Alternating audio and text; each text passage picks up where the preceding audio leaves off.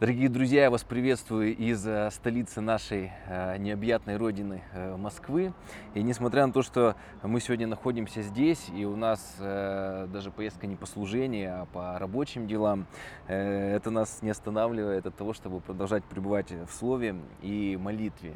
И хочу напомнить, что мы взяли такую вещь, что каждый день мы читаем по одной главе Библии. Конечно, есть план годового чтения Библии, где там 4, 5, 6, такие, знаете, спартанские вот марафонские дистанции необходимо преодолевать где-то, чтобы качественно прочитать, тратить хотя бы час своего времени. Но при этом это слишком поверхностное чтение получается. Поэтому э, мы решили сделать такой план, что одна глава в день, чтобы осознанно прочитать, останавливаться, может, на каких-то стихах, может быть, взять несколько переводов, э, почитать э, какие-то сложные места, может, в течение дня еще размыслить над какими-то стихами. И хорошо это делать с утра, чтобы это слово, оно как бы было с тобой. И основной момент э, чтения заключается в том, чтобы что-то для себя взять. Не просто как какую-то марафонскую дистанцию пробежать, э, вот там 5-6 глав, Библия за год, и ничего не остается в голове, да, но чтобы одну главу прочитать и что-то для себя вынести, то есть взять это слово для себя, слово, которое становится плотью, то есть которое становится частью нашей, нашей жизни.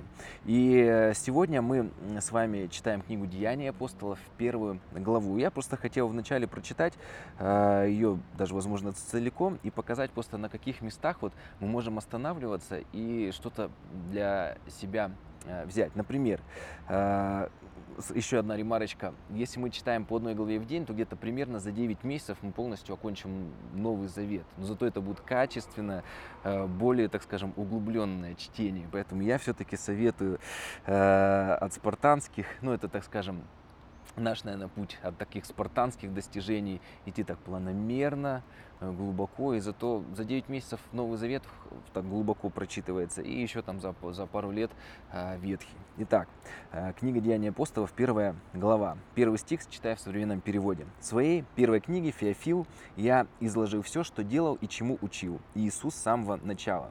И до того дня, когда Он, дав повеление через Святого Духа апостолам, которых Он избрал, был вознесен на небо. И вот сразу здесь вот первое, э, это обращение э, к Феофилу. Интересно, что книга «Деяния апостолов» — это продолжение книги Евангелия от Луки, поэтому их хорошо э, читать вместе, Евангелие от Луки и далее «Деяния апостолов». Тогда как раз вот прослеживается вот эта вот нить. И евангелист Лука, он посвящает эту книгу, он обращается к Феофилу, Э, Причем евангелист Лука, он не был апостолом из числа 12 учеников, которых призвал, э, из 12 апостолов, которых призвал сам Господь Иисус Христос. Э, он уже был учеником апостола Павла. То есть апостол Павел был учеником во втором поколении, который не видел при жизни Иисуса Христа, только уже, имеется в виду, до его вознесения на небеса, а Лука был учеником апостола Павла, то есть это уже служитель такой в третьем поколении был. И вот он обращается к своему Э, ученику э, Феофилу. И вообще ученичество это очень важная э, часть. И Иисус говорил о том, что идите по всему миру и проповедуйте. Он говорил о том, что нужно проповедовать Евангелие, чтобы становиться учениками и также э, приобретать учеников. И поэтому очень просто, э, что такое ученичество? Когда мы имеем общение с людьми, которые больше нас э, пребывают, может быть, в слове, более, так скажем, являются экспертами такими духовными, у которых можем что-то получить. И также есть всегда вокруг нас люди, которые недавно в церкви или которые еще даже э, не приняли Иисуса Христа. И мы всегда можем также кому-то что-то давать, кому-то что-то учить. И поэтому здесь уже сразу же первый пример, который мы видим, что э, Лука, он с одной стороны учился у апостола Павла, то есть он был его учеником, с другой стороны он наставлял Феофила и других, вот уже также у него были ученики, да, то есть ученичество, оно всегда как бы идет как при, при, при принятии учения, так и отда- обязательно, чтобы ты отдавал вот, чтобы было такое движение. Вот. И еще один момент, который я хотел сказать, он обращается к Феофилу. Кажется, ну, это же их переписка, почему мы ее должны читать? Но э, этот э, священное писание, Новый Завет был дан э, Духом Святым. И Феофил, Фео, Теос – это Бог, и Филио, то есть это переводится как «любящий Бога». Поэтому, с одной стороны, Лука писал конкретному человеку, с другой стороны, он обращается ко всем любящим Бога. То есть каждый, кто хочет познать Бога через Его Слово, вот, поэтому ко всем, ко всем нам. И вот он да, далее говорит. А, что в своей первой книге Феофил я изложил все, что делал и чему учил Иисус с самого начала и до того дня, как Он, дав повеление через Святого Духа апостолам, которых Он избрал, был вознесен на небо. Им же Он являлся в течение 40 дней после своих страданий на кресте, дав много доказательств того, что жив. Они Его видели, и Он говорил с ними о Царстве Бога. Однажды, когда они вместе ели, Он велел им не покидать Иерусалима. «Ждите обещанного Отцом дара, о котором вы от Меня слышали». Иоанн крестил водой, а вы вскоре будете крещены Святым Духом. То есть это обещание Святого Духа Иисусом вот с 1 по 5, э, с 1 по 5 стих идет далее. С 6 по 11 стих мы читаем о вознесении Иисуса Христа. Да, тоже важно сразу в голове понимать, то есть э, какие стихи к чему относятся. И вот собравшиеся стали спрашивать его, «Господи, значит, ты восстановишь теперь Израильское царство?» А он ответил им, «Не вам знать времена и сроки, которые установил своей властью Отец, но когда сойдет на вас Святой Дух, вы получите силу и станете моими свидетелями в Иерусалиме и по всей Иудее и Самарии и до самых пределов земли». После этих слов он стал у них на глазах возноситься на небо, и облако скрыло его из виду. Но они не сводили глаз с неба, и после того, как он исчез, и вдруг перед ними предстали два человека в белых одеждах.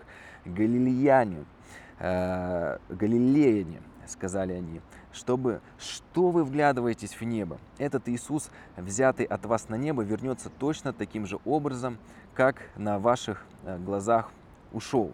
Поэтому здесь тоже так интересно описывается. То есть э, они все стояли, о, куда Иисус ушел, как он, где, что будет, когда э, он вернется. Иисус сказал, не время вам знать времена и сроки. Идите служите людям, занимайтесь своими семьями, занимайтесь э, служением, работой. Иисус им сказал, вознесся, они такие опять стоят, не понимают, что делать. Им уже пришли два мужа, уже ангелы к ним бжигают. Вы что стоите? Все, что вглядываетесь с неба, идите занимайтесь уже, служите людям, людям занимайтесь какими-то практическими делами. Хватит тут пребывать пребывать в каких-то своих э, мечтаниях. Далее. И последняя часть, третья, это избрание э, Матфия с 12 стиха читаем. Тогда ученики возвратились оттуда, то есть перестали что-то ждать, мечтать, ожидать, стали э, следовать тому слову, которое сказал Иисус, что не ваше время знать времена и сроки, давайте идите, занимайтесь служением. Тогда ученики возвратились оттуда с горы, которая называется Масличной, обратно в Иерусалим. И гора это была на расстоянии субботнего пути от города. Э, субботнего пути от города, потому что по субботам нельзя же было работать, и даже у евреев определенное количество шагов можно было сделать. Вот, поэтому здесь вот поясняется, что они не нарушили заповеди. Придя домой, ну то есть в первые ученики евреи, конечно, они еще придерживались э, во многих во многих нюансах закона э, Ветхого Завета, установления его.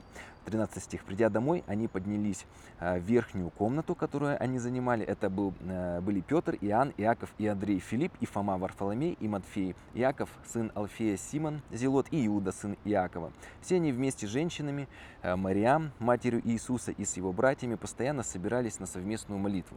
И вот в те дни Петр, встав перед братьями, а их собралось множество, около 120 человек, сказал, «Братья, в Писании Святой Дух устами Давида предсказал участь Иуды. Это Писание должно было исполниться. Хотя Иуда и был одним из нас, и вместе с нами участвовал в апостольском служении, но он указал дорогу тем, кто шел схватить Иисуса. На деньги, полученные за свое черное дело, он приобрел поле, где и свалился вниз и расшибся так, что живот у него лопнул и все внутренности вывалились. Об этом э, стало известно всем жителям Иерусалима, и поле было прозвано Акелдама, что на их языке означает «кровавое поле», потому что в книге псалмов написано «Пусть жилище его придет в запустение, пусть не станет живущего в нем. И еще, а место его да займет другой. То есть э, о том, что Иису, э, Иисуса предаст Иуда, было предсказано. И о том, что на его место одного из учеников 12 апостолов э, должен занять другой, также было предсказано, это было им повеление. 21 стих. Значит, надо, чтобы вместо него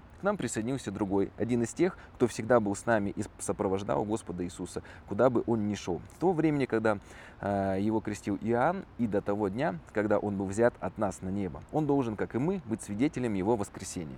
Предложили двух человек. Иосифа по прозванию Юст, его звали также Бар Саба, и Матфия.